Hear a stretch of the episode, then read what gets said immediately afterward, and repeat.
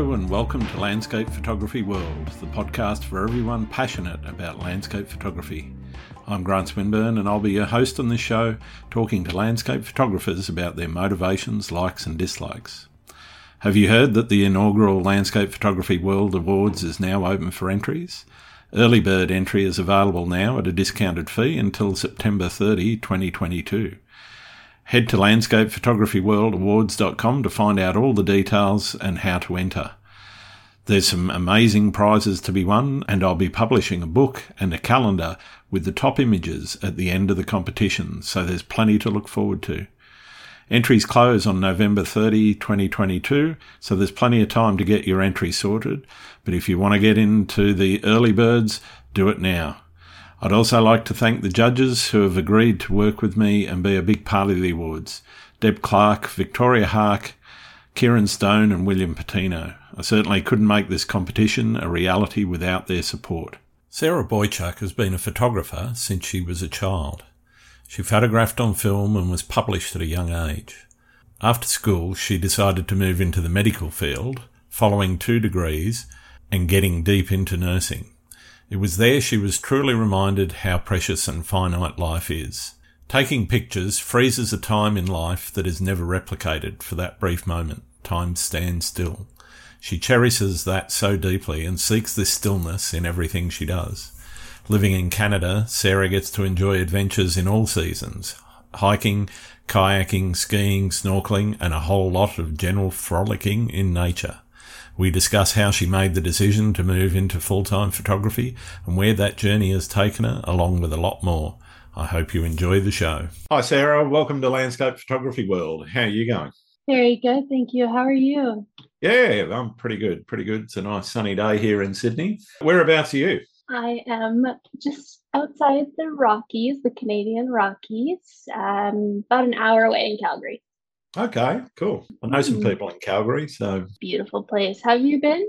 I have, yeah. I was there in 2019 in December, so midwinter. It was uh, was very very cool in a lot of ways. It was it was cold, but uh, it was also very cool seeing uh, frozen landscapes. It's not something we get a lot of here. You know, we we do have snow up in in the highest mountains we've got, which are what about about twenty nine hundred uh, feet. You know, so not not not real big. um, compared to uh, being there in the Rockies, and uh, yeah, did a couple of cool things like walking on frozen lakes, and uh, you know, managed to get up to the Northwest Territories as well and see uh, the aurora, which was nice. Fantastic. Yeah, that was good fun. Talk to me a bit about who you are and why you got started with photography and why landscapes.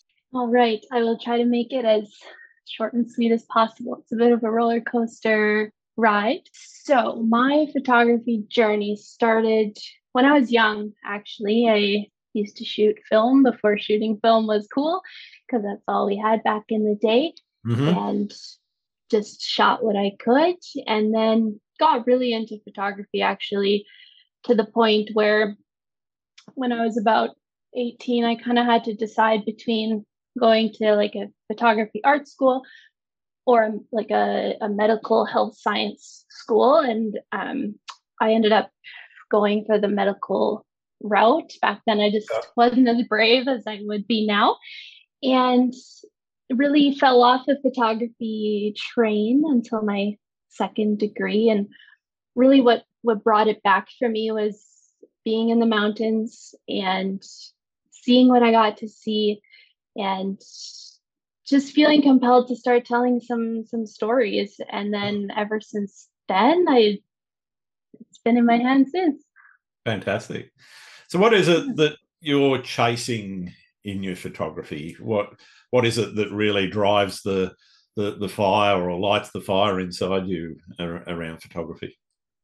I love that question. And my favorite thing to do is seek stillness in wilderness. So going out there in the harshest conditions. I love the middle of the winter. I love putting myself in these tricky situations and just finding absolute stillness and meditation out there and capturing the calm in that wilderness that's that's what drives me to get up at crazy hours and stay up crazy hours and bring heavy gear with me.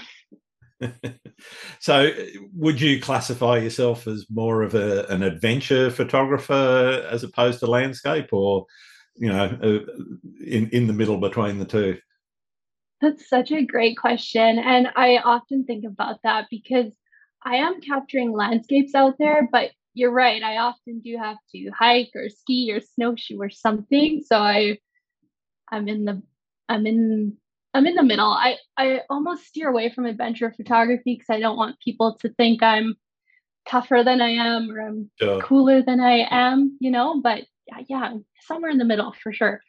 Cool, cool. So, what's your approach, I guess, to that photography in terms of making art?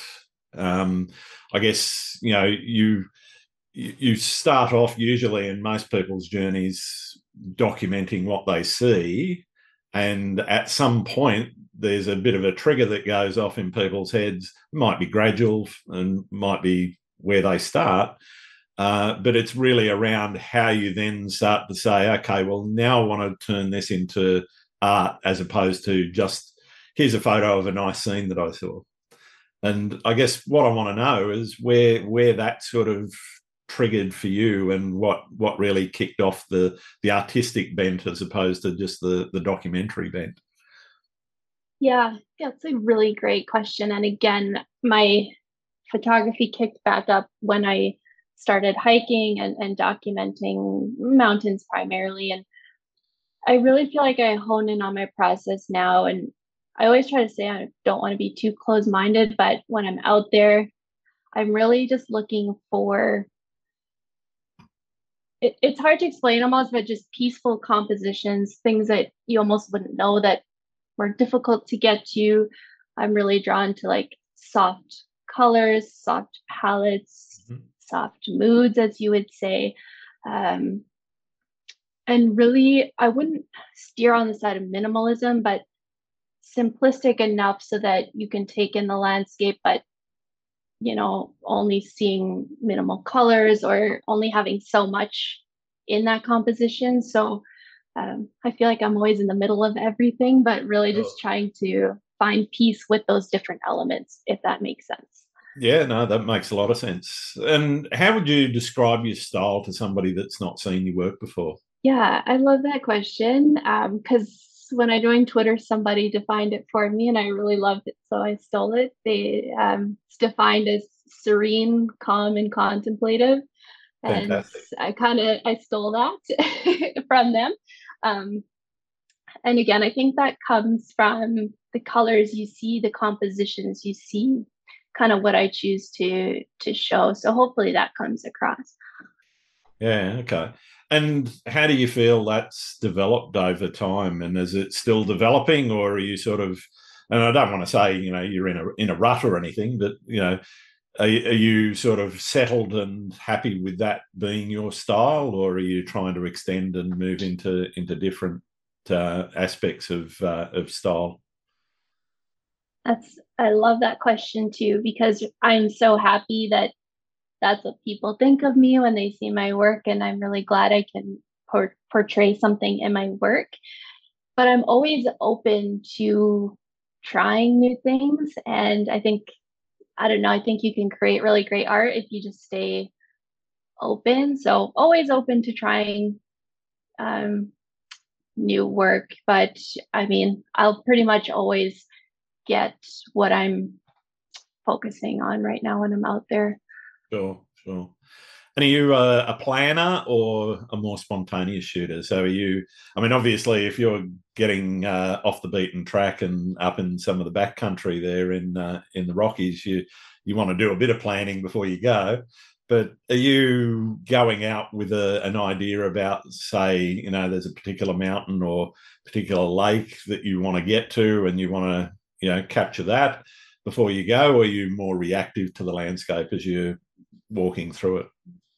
Mm-hmm. definitely a planner in regards to a lot of the hiking and the trekking and the locations I want to go and just kind of knowing generally what I'm going to get when I go up there. But I always, I think it's important to stay open, um, A, because of managing expectations, and also because you may just see something when you're there. I find once I'm settled in and kind of um, seeing the lay of the land a bit more, then I can um, settle into what I want. So definitely planning, but staying open actually in the field. Mm, okay. So, how much time would you spend, you know, before going out? Are you, you know, spending months, days thinking about where you want to be, or you know, planning your autumn shots in in spring and summer, or or, or are you, you know, uh, more more about, you know, okay, well, this weekend looks good, the forecast looks good, let's go. It's such a mix. So, you know, there are some hikes that have just been on my list for so long and there's just so many. So sometimes it is a year until I'll, I get there. So um, the hike I'm going to do next week technically has been on my list for years. It's just hard to to make the time uh, sometimes. So yeah, there's yeah. definitely that for sure. Um, but with the Canadian weather, for example, um, sometimes you have to be flexible and uh-huh. switch up what you're doing. So it's always a bit of both. I try not to be too um, hard pressed or serious about it. Yeah, fair enough. So when when you get out into the field, are you you know um, spending a bit of time wandering around and you know just trying to sort out what the what the the composition is going to be, or are you sort of got a pretty good idea about where you want to be and you've done all that planning in say PhotoPills or something beforehand yeah i i love using PhotoPills. i do just find i don't know what it is but i do need to be there i need to kind of be in the environment walk around sit there ingest it um, just to really get a sense i just sometimes notice myself if i don't do that i kind of wish that I could go back. Sometimes I don't have a lot of time in these places, right? So it really depends, but prefer to plan as much as possible and then get there and just really immerse myself and explore. Yeah, yeah. So I guess one one of the things that uh, a, a, number of people have asked me to to ask some of the photographers that I talked about uh, or talk to is uh, how do you feel when you're shooting? Hmm, that's a great question. Yeah, I like oh.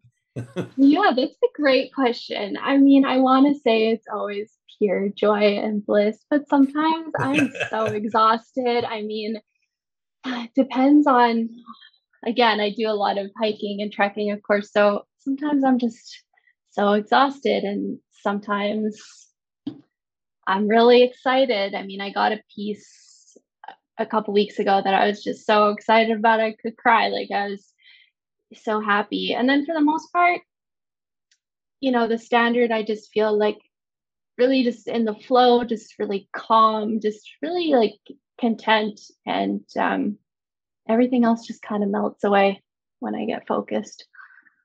Yeah, yeah.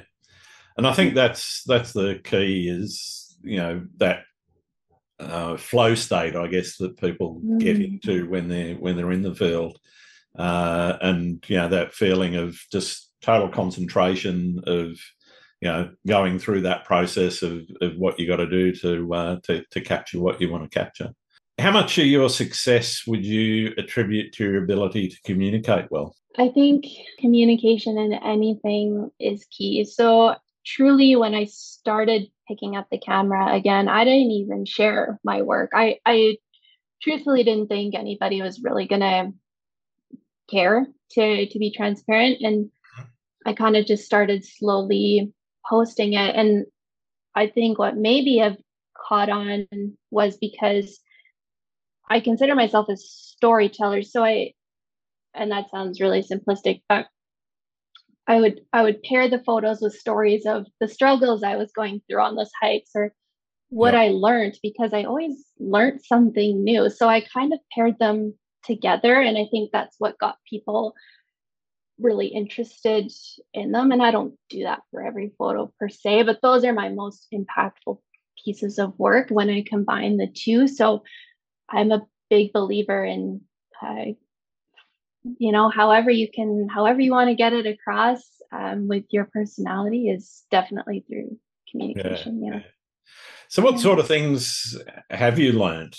Uh, you know, that that to me is something that's really uh, impactful. Is when when you go out and you go, oh, I've just discovered something new. You know, what what sort of things are you know are you talking about when you when you say you've uh, discovered something?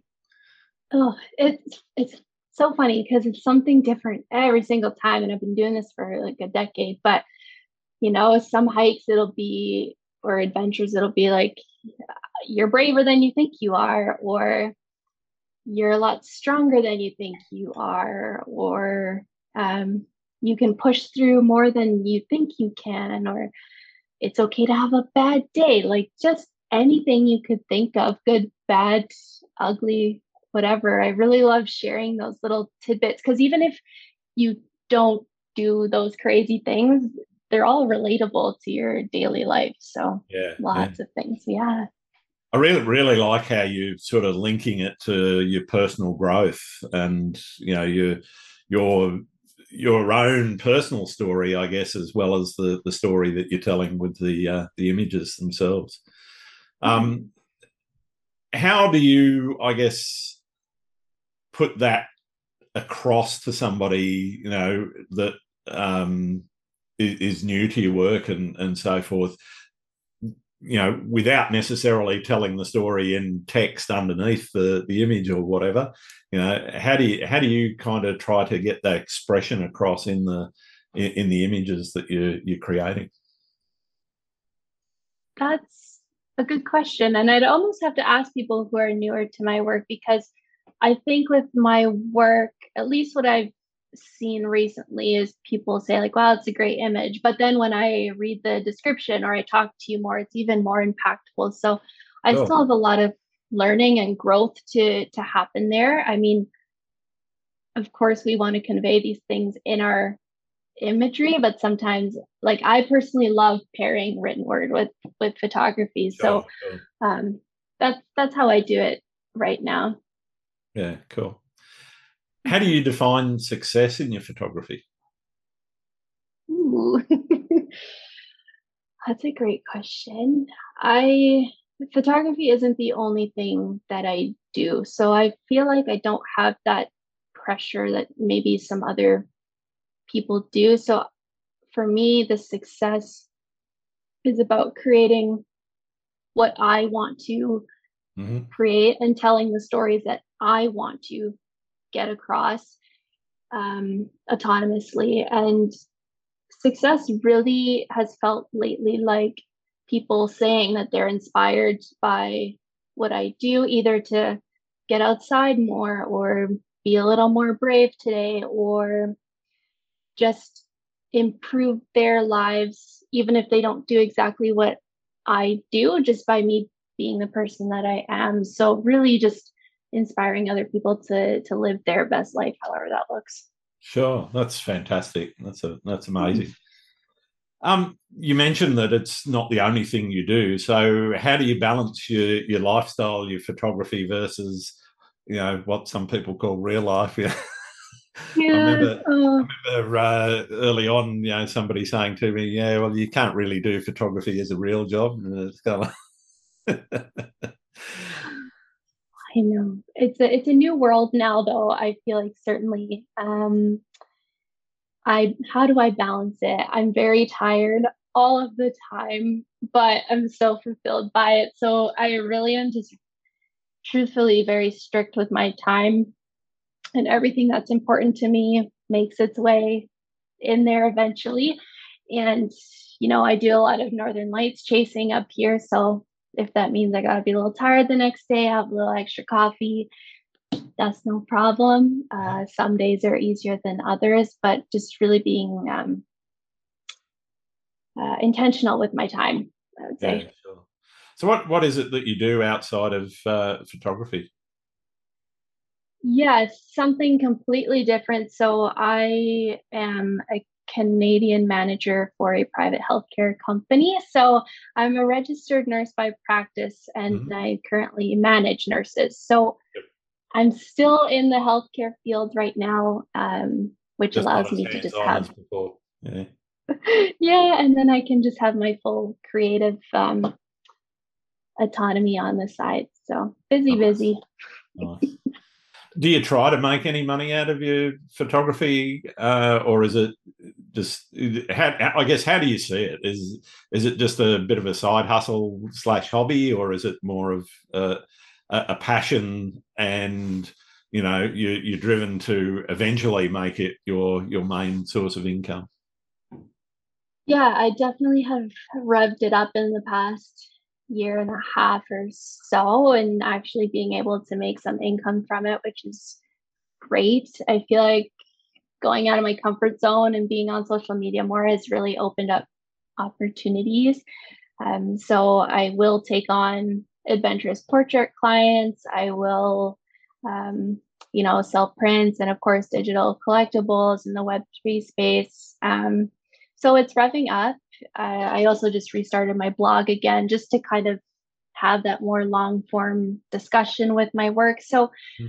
it's I definitely see different paths. Um, and I would love to. I love the Northern Lights, and I I love showing people the Northern Lights. So hopefully, I can embed that as well. So just just slowly, just uh, keeping it really true to me. Fantastic. Yeah. What's uh, I, I, guess in you, you, talked a little bit about uh, having what was it? Adventure uh, portrait clients. Yeah. So talk talk to me a bit about what adventure portraiture portraiture is. Yeah i mean it's basically like any other portrait work but i i love people who want to hike with me and then i'll take their pictures or okay. couples who want photos up on a mountain say versus in a studio like you know just uh spicing up the portraits a little bit because we've got no shortage of good backdrops here. So yeah, yeah, yeah. I mean, I've, yeah. seen, I've seen people, you know, they um, get a, a, helicopter up to the top of a mountain to do a, a, a marriage proposal or something like that, and yeah. they, they take a photographer with them, which you know. must be quite quite an interesting sort of adventure. Is that something you've done yourself, or not yet? But I actually just moved to this location almost a year ago now, and they're much more popular here. So certainly would be open if anyone's adventurous and wanting to come. With absolutely, yeah. That's really cool.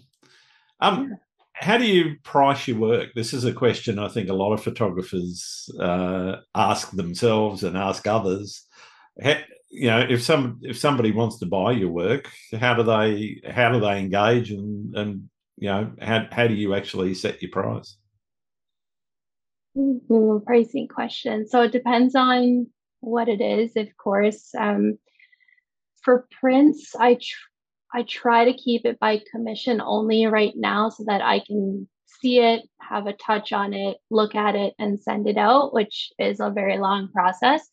Yeah. Um, so that that pricing, of course, is a little bit uh, more. Just being able to, of course, cover the cost of the print and get it to that individual um, portrait sessions again i'm pretty flexible and i would say like my most expensive work is my digital collect like digital collectibles on web3 space so i because it's not full time I wouldn't give out my numbers because I don't want. Yeah, yeah. No, I'm, I'm, asking. I'm not asking for numbers. I'm I'm more oh. interested in the in the process around how you actually you know how would you peg your work as you know do you yeah. base it on the amount of effort that you've put into a shot the emotional connection yeah. you've got with the shot how, how do you how do you think about it in in terms Great. of putting a price on it you know because there, there's lots of different ways to come up with that that number the number per se doesn't matter though you know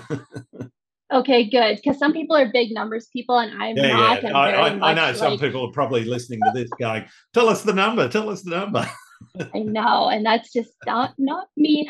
So it's the same with with gear kind of thing. But uh, for work, I, I do put a bit of a quote unquote premium on stuff that takes more effort, only because, and that might be controversial, but honestly, if I'm going out there and I'm hurting and I'm in pain and, you know, I'm, I'm struggling for it, I am going to put a little bit of a premium on it mm. um, versus like a, a parking lot shot. And that's just because that's what I do.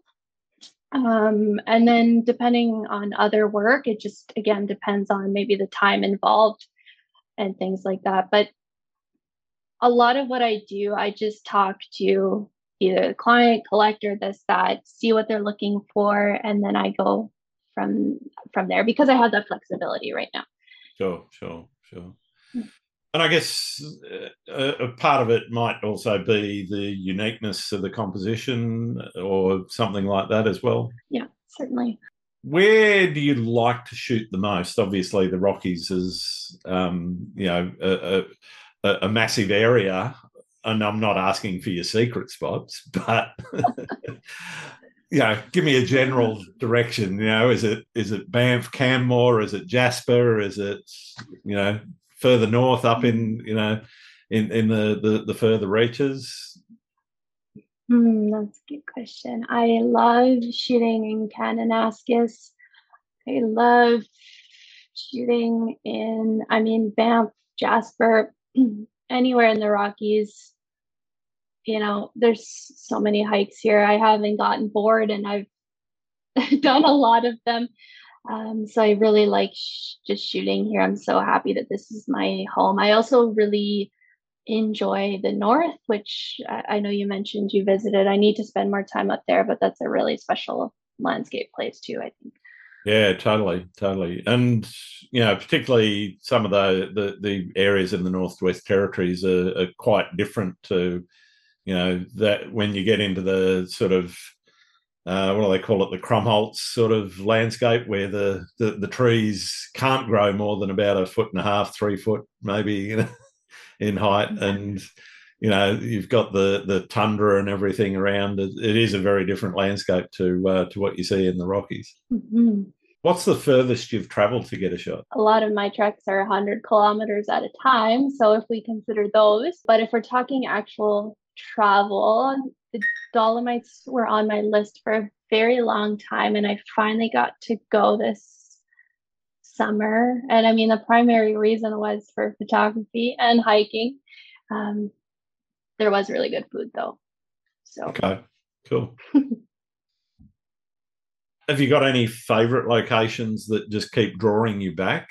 And if so, not again, not asking for the secret spots, but you know, are there what what is it about those spots that draw you back? Is it that you haven't nailed it? Is it the it, it just something that you really want to just keep shooting? Yeah, there's so there's a few special mountains where I just I just feel like the views are world class and I could go a million times even if I've got shots. Um, I'm particularly drawn to any landscape with ice.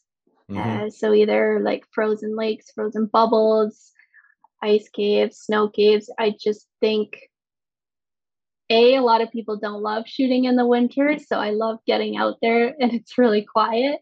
Um, but it's just such a a fleeting thing that I'm really really drawn to it, and I'm really excited that it's almost winter right now. Mm-hmm. So I guess where you live influences uh, what you shoot. Obviously, you know, you mm. just rattled off mountains and uh, you know the, the, the ice caves and frozen lakes and so forth. Does it influence how you shoot? Does it influence how I shoot? I would like to think not, but I mean, our styles are always influenced by so many different things. I mean, even when I travel somewhere else, I do carry my my styles with me and what I'm looking for. Excuse me, but Hmm, that's a good question. What do you think about that question?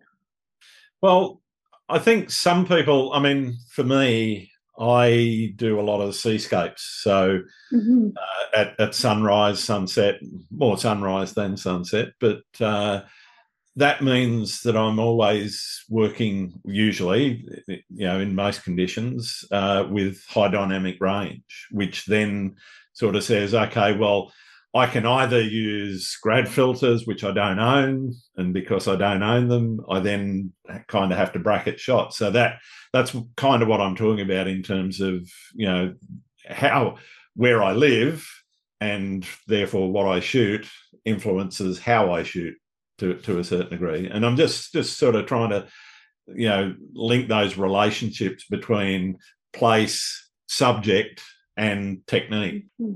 That's yeah, that's actually really interesting, and I'd have to see what other people say because I I'm in such a zone right now where I'm shooting the same thing, the same concepts, and then even my travel plans are all based around the same concepts. I haven't shot something different in a while, but certainly it would it, it would change. Of course, it would. Um, mountains require certain you know lenses mm-hmm. um, definitely again uh, sunrise, sunset, and night photography.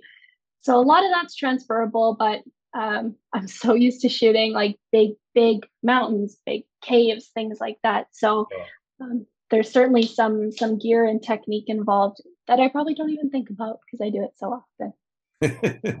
yeah, and I guess, uh, and that that's what interests me is you know what what yeah. are the, what are the things that you don't normally think about because they're they're just so automatic, and that that's one of the reasons why I asked that question is because for a lot of mm. people. Mm.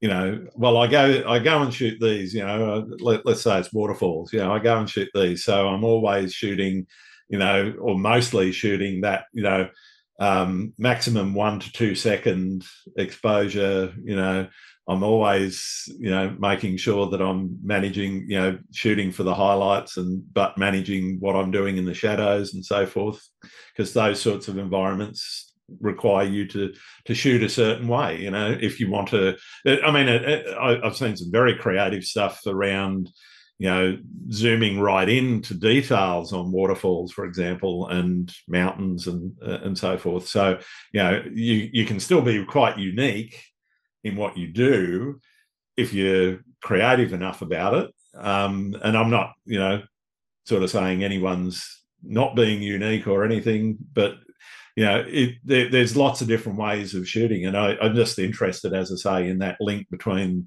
you know location subject and uh, and, and technique and how they how the they interrelate in your mind you know hmm such a fascinating question. And I was thinking about that while you were um, speaking as well. I recently bought a telephoto and I started lugging it up on hikes because just trying to get, again, just like you said, just trying to switch it up and get different things. And yeah, sometimes you'll bring like different pieces of gear to to switch it up. I think sometimes we do get really used to what we're shooting and we can almost yeah, go yeah. on autopilot. So you got to keep it fun and switch it up. Yeah.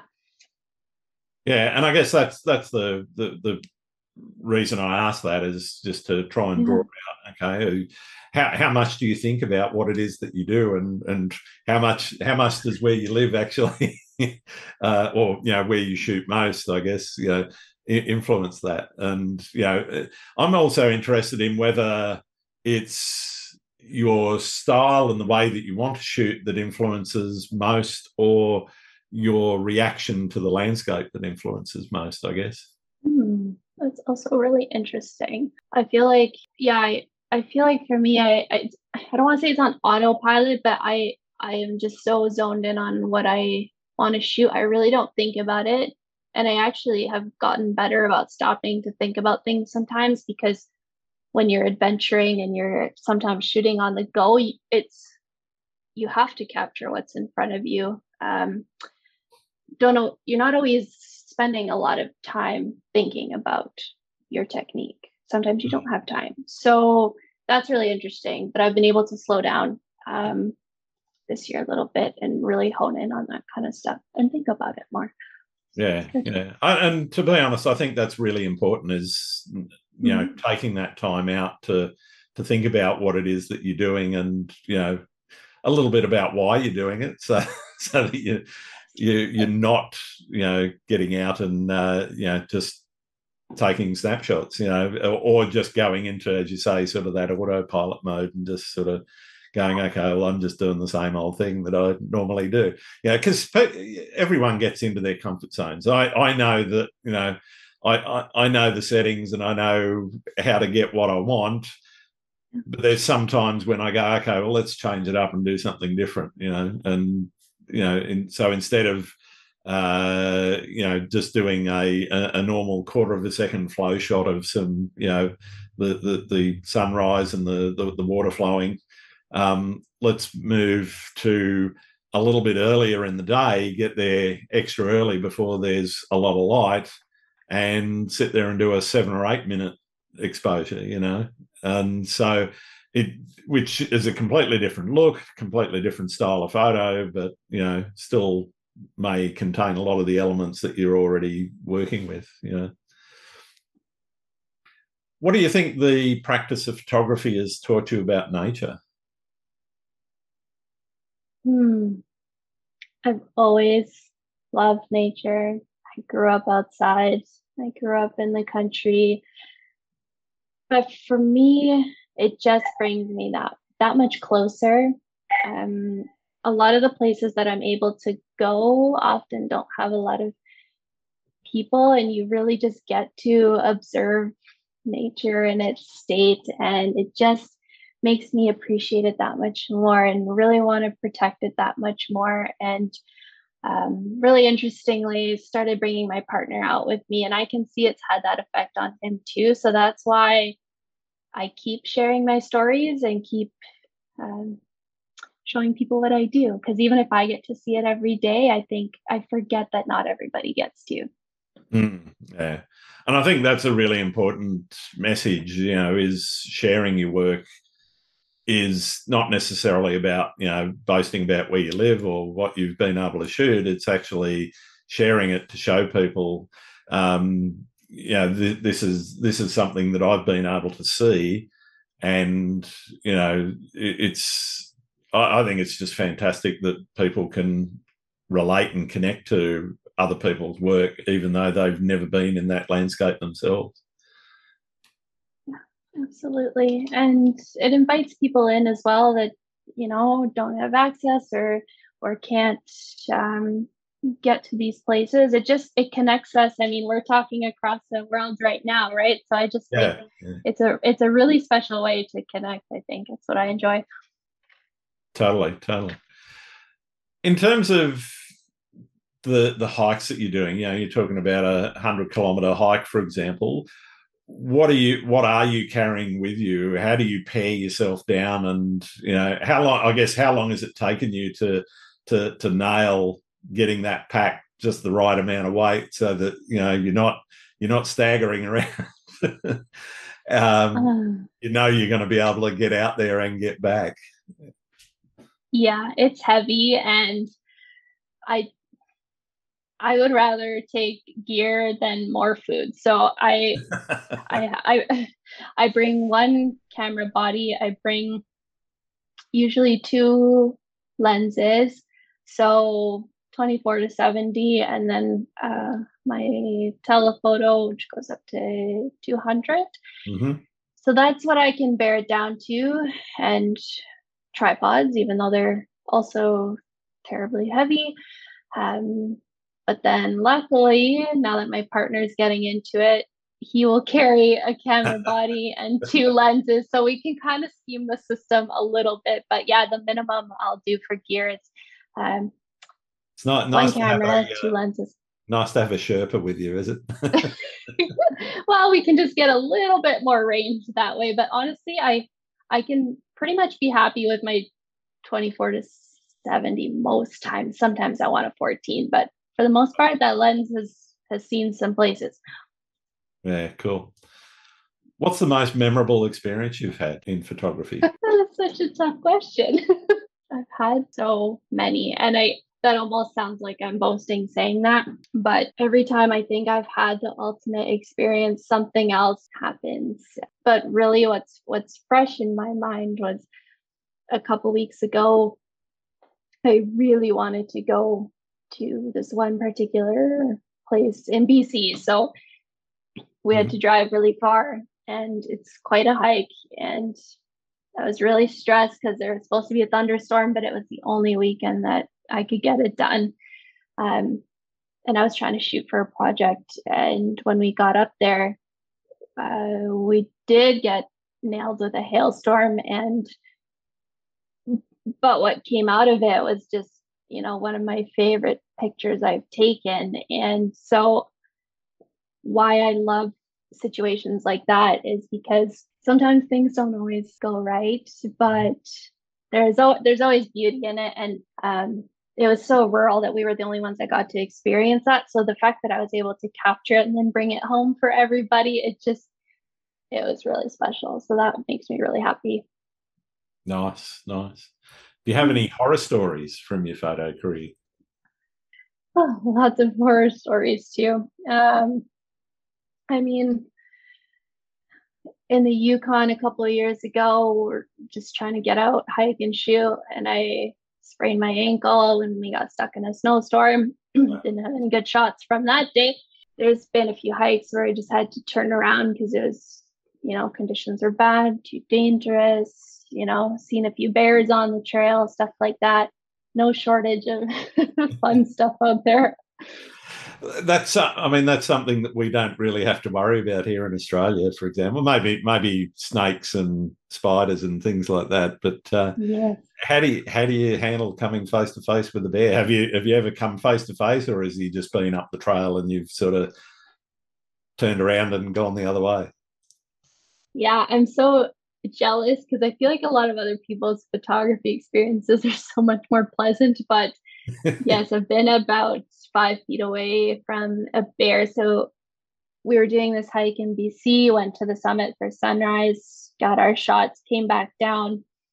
And when you come back down, it's they're called switchbacks. So you kind of go straight, take a turn, so on yep. and so forth. And uh, you know, just going pretty fast on the down and then did a turn and there was a bear right there having breakfast like five feet away.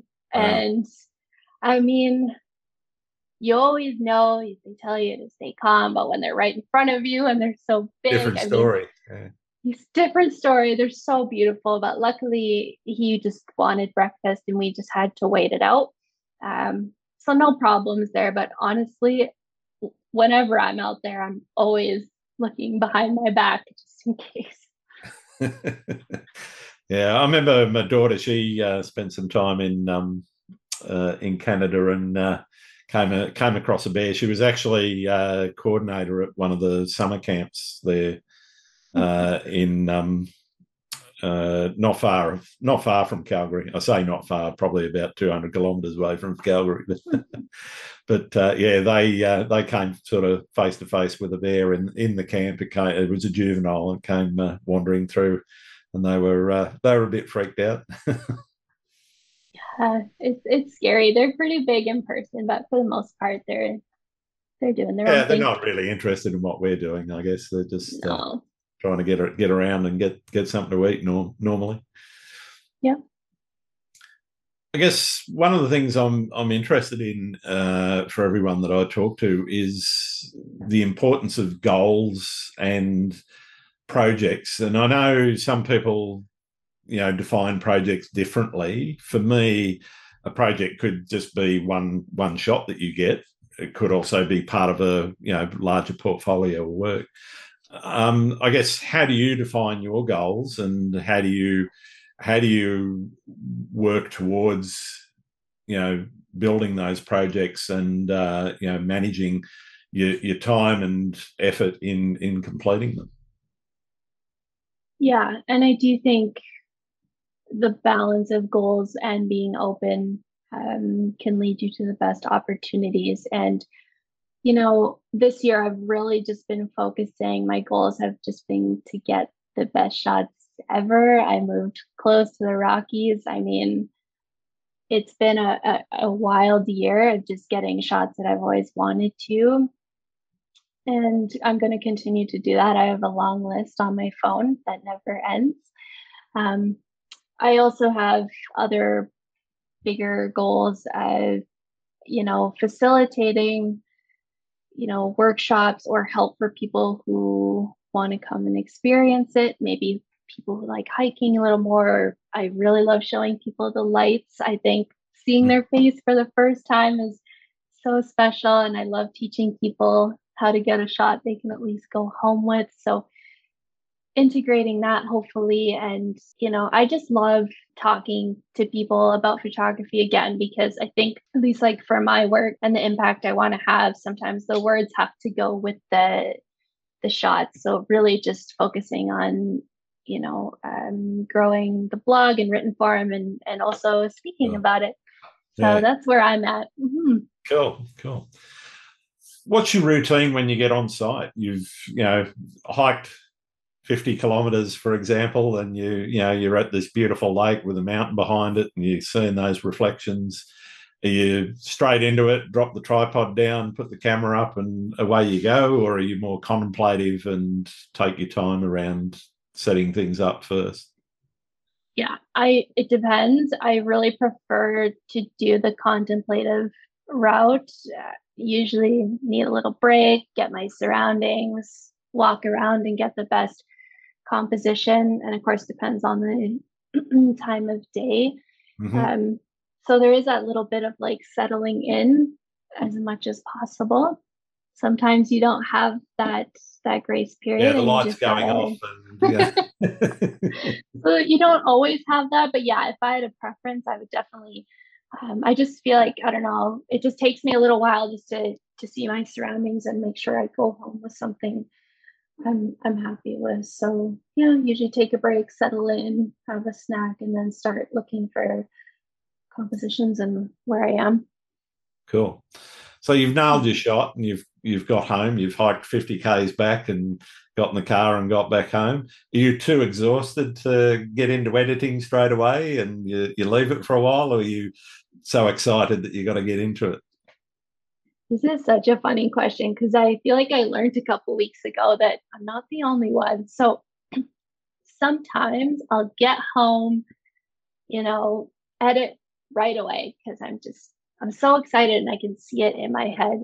Other yep. times I'll wait a whole year. I am so wow. backlogged, like in my in it's so bad. And I was talking it out with a few other artists, and I think sometimes I don't know. I just I can't force it. And as soon as it comes, I can edit it like right away. But sometimes they just need to sit and simmer and it's very unproductive, but it's just the process. Yeah, yeah. So are you tweaking? Are you, you know, making major edits? Are you, you know, doing lots of focus stacking and you know lots of layers, or are you more into minimalist editing? Great question. I lean more on the minimalist edit side, but I know there are people who are more minimalist than me. So a theme of this talk seems to be I'm in the middle. So I definitely go, you know, I mostly hang out in Lightroom. I'm not big into Photoshop. The reason why I work so hard for these pictures is to try to get something that felt close to what was there sure. just personally. Um, so really uh, minimal colors, tones, um, really looking for like those soft tones and colors and just color preferences. And, you know, for like the Northern Lights, I have like a certain um, way that I like them color graded, but that's usually where that will that will end. Yeah. Okay. What about printing? You mentioned uh, you know doing prints for clients. Do you print your own work for for your own walls or?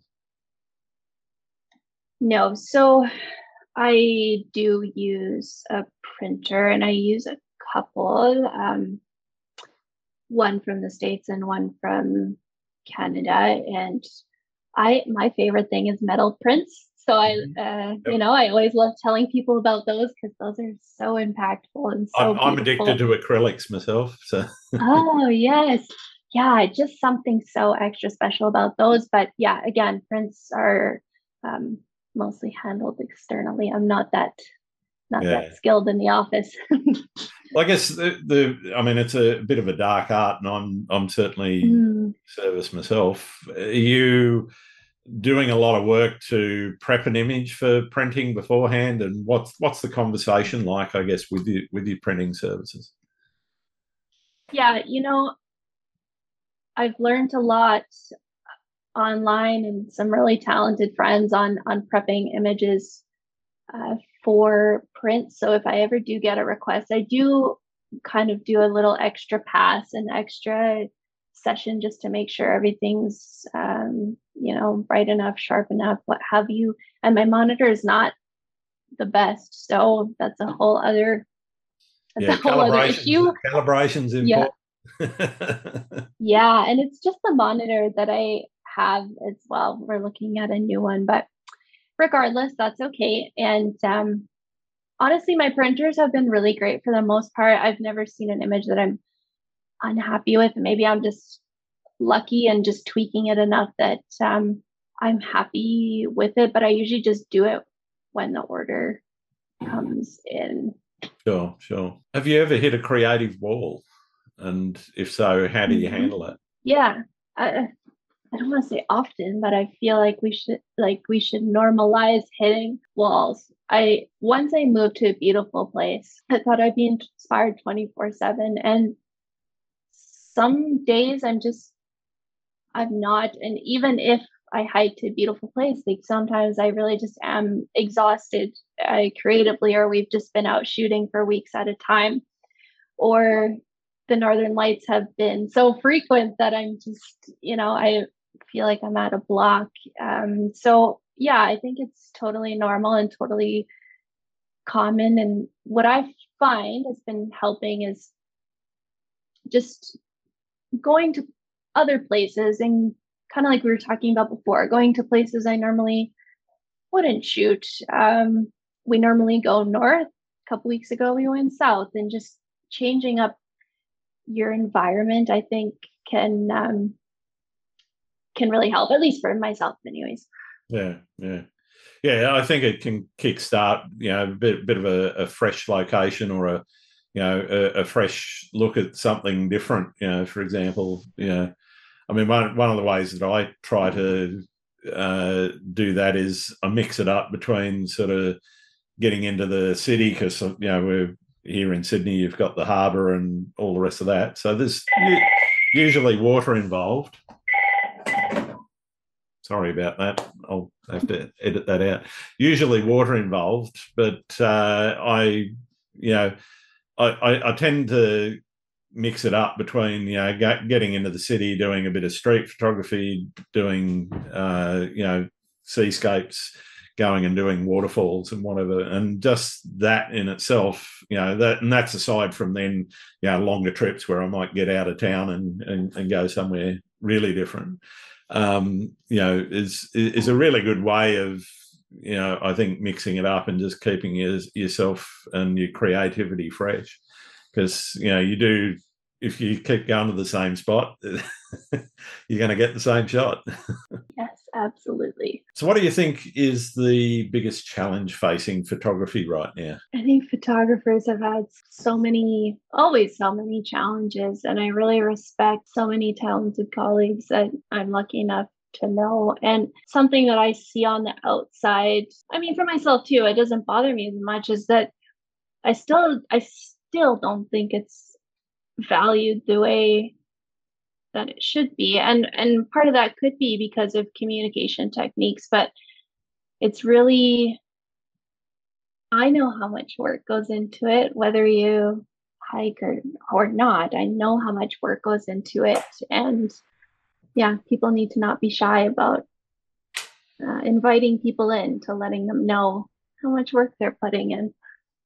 Yeah, I think I, think it's important to let people know that uh, you know it's it's very difficult sometimes to and th- this goes to where people uh, you know professional photographers in particular uh, trying to get clients to understand the value that is placed on the work because a lot of people just think in terms of phone photography or you know, even point and shoot photography. Well, you just turn up, you push a button, happy days. You know, there's your photo. That's all you got to do. And I, was actually talking to uh, a, a, friend of mine, and he was asking uh, whether or not I'd be interested in shooting a, a sporting team with them. Um, and I said, well, yeah, what are you going to do with the images and so forth? And he said, Well, I'm happy to pay you. And I said, Well, what are you happy to pay me? Because you might not like what I tell you. I'm going to charge, you know. and when I, when I, and I, I didn't, I didn't, you know, um, end up charging him. Went and did the shoot and whatever, but uh, you know, because he's a friend. But uh, and and they weren't, you know, using the images commercially. It was more just for for for the the team. Um, but that conversation, you know, I, I showed him I, just the Google search average uh, hourly rate for photographers in Australia. You know, showed him that, and it's nearly 350 bucks an hour, which surprised me that it was, you know, quite as uh, high as that myself. Um, but you know, if that's the average, what are the what are the expensive guys uh, charging? You know, and but yeah, it kind of blew his tiny little mind in sort of saying, okay, well, yeah, it's uh, it's a little bit more expensive. And he said, how do how do you charge that? Well, I said, yes, there's the time going out and doing the shoot, but then there's the processing after. So, you know, let's let's say I take 150 shots, you know, that could be, you know, say even if I went minimal and I nailed everything in in in camera, um, you know, probably 10 minutes per shot minimum. so, you know, 150 times 10, we're, we're talking a thousand, you know, 50 minutes. It's, it's a lot of time to, to spend on, you know, putting, putting your images together. And that's where he sort of started to click. And I think, you know, that, that's a message that a lot of people, you know, don't, don't register sometimes. Absolutely. Yep. And again, I think along with that too just a little bit of a challenge i see again is because there is so much variability um, which i mean that happens in this kind of freelancing creative world so just being able to really nail down your why and and communicate that effectively then i i think that that helps that's certainly a challenge yeah definitely definitely what do you think the future is for photography I know that not everybody's going to like this answer, and maybe some people will click out. I do think there's a great opportunity to have your work, you know, digitally collected or exploring the the Web three space.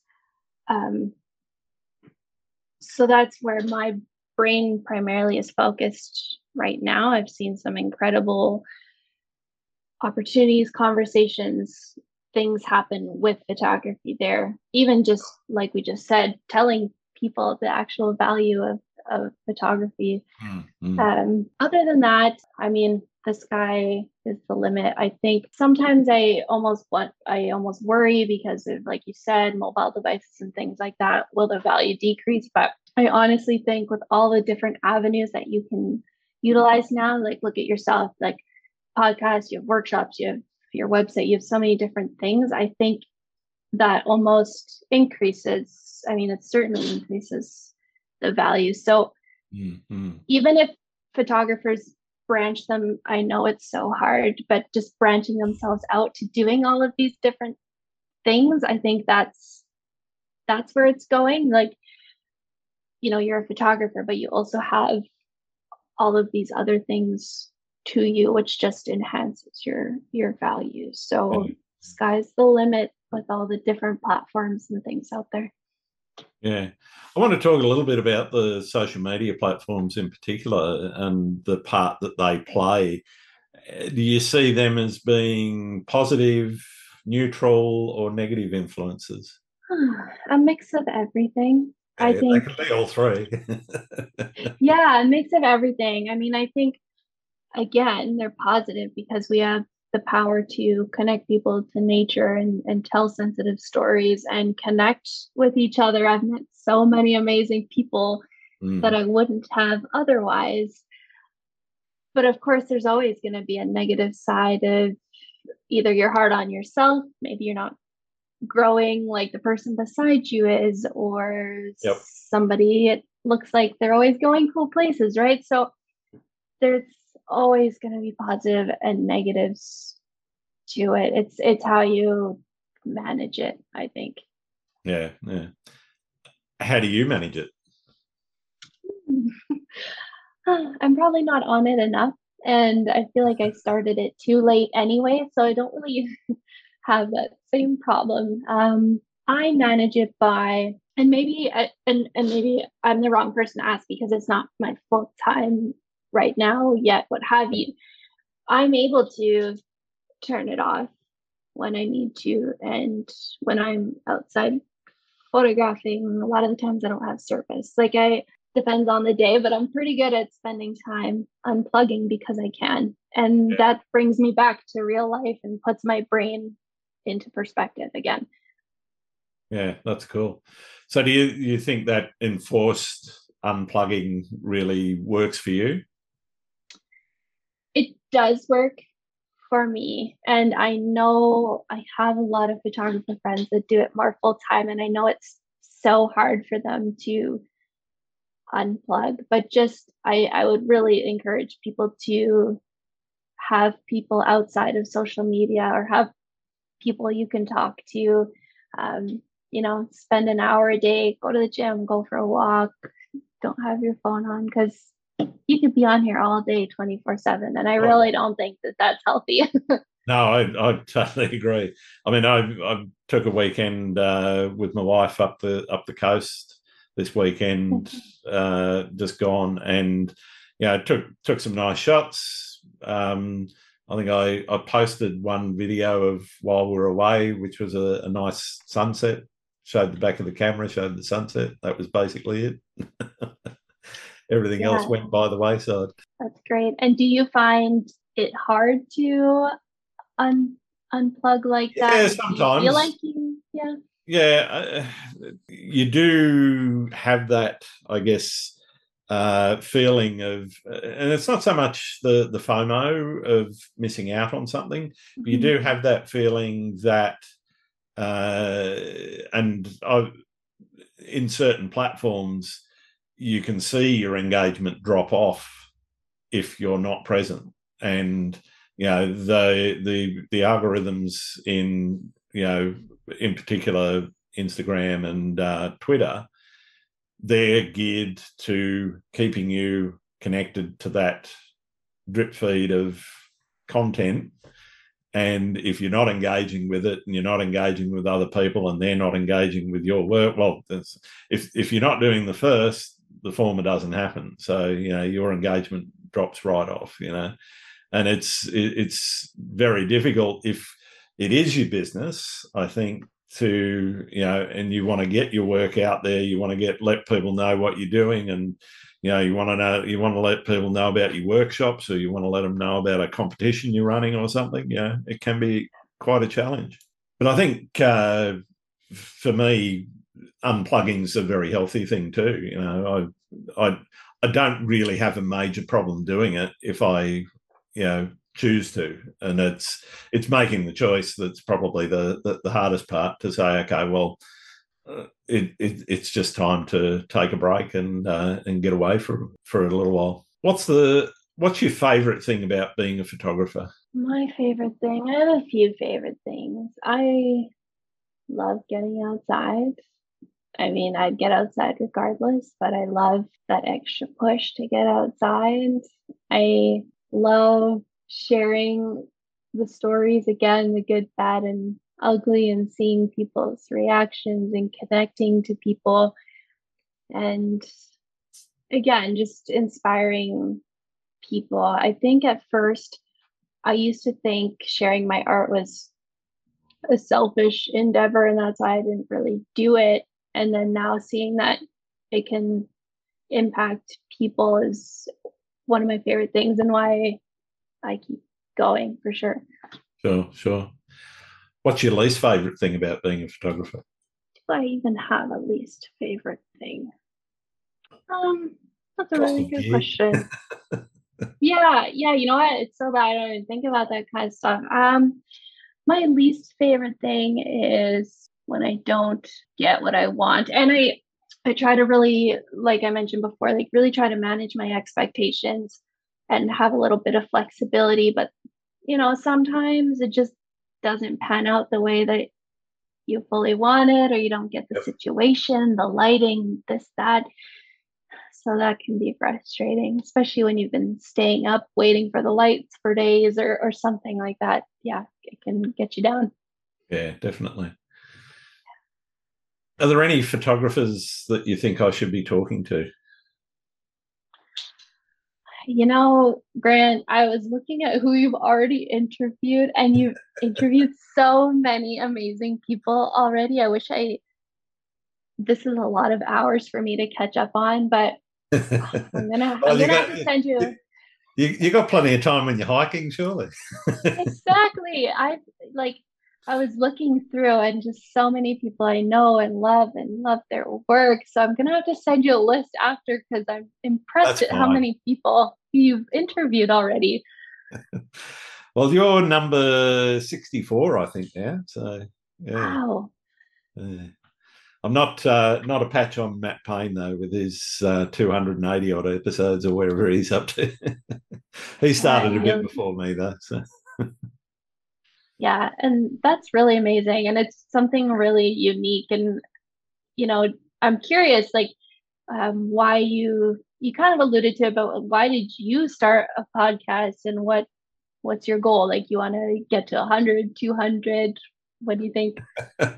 uh I, I guess why why I started was we were in a very uh, harsh lockdown. Couldn't move more than five kilometres away from the front door.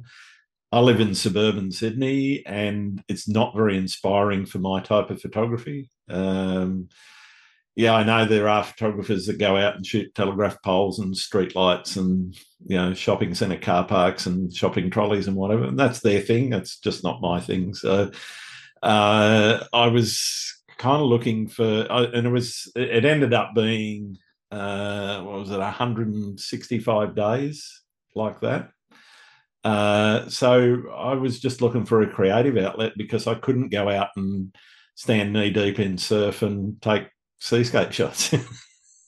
so it was it was really born out of that lockdown and born out of the, the desire to do something creative. And I thought, well, you know, um, I've done a little bit of sound production in the past before, so I got a bit of an idea about what I'm doing.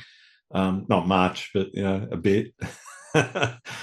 um, and it was really just about you know that creative outlet and want a, a, desire i guess to talk to other creative people and uh, find out what made them tick a little bit and i guess what the goal has ended up being that the initial goal was really just you know not not be bored not be you know um, I, I guess stifled by the the lockdown that we had and to be more creative or where it's going, I guess I see it also as a means that I can use it to promote my work, promote other people's work, which to me is also an important thing because I really, I really get a lot of joy out of you know seeing other people get success too. You know, it's it's important. I think as a, a and I use the term very loosely, a community of photographers uh, to you know support one another in what we're doing, and you know it's it's a way of giving back a bit to that community. It's a way of um, promoting my own stuff in in certain ways. So you know, hopefully everybody benefits somewhere along the line. That's great. I didn't mean to turn it on you, but I was. No, no, that's fine. It's, it's, meant to be a conversation. It's not just be me interrogating you, as I, as I said before the podcast. Great. I didn't mean to put you on the spot there, but that's that's fascinating. And yeah, you've got quite the roster already here. All right. Well, I've got one last question for you, and for a lot of my listeners, it's the most important one. Do you like pineapple on pizza? No. I don't even have to think about it. Do you? Uh, I I don't care if it's if it's there. I won't pick it off. Um, if I won't order one though, so it's not. Okay, uh, that's good. Yeah, it's not something that I seek out. But if it's if there's a Hawaiian pizza there, it's it's okay. Yeah. yeah, that's fair. I'm not going to say no to pizza, but definitely would not order it. Yeah.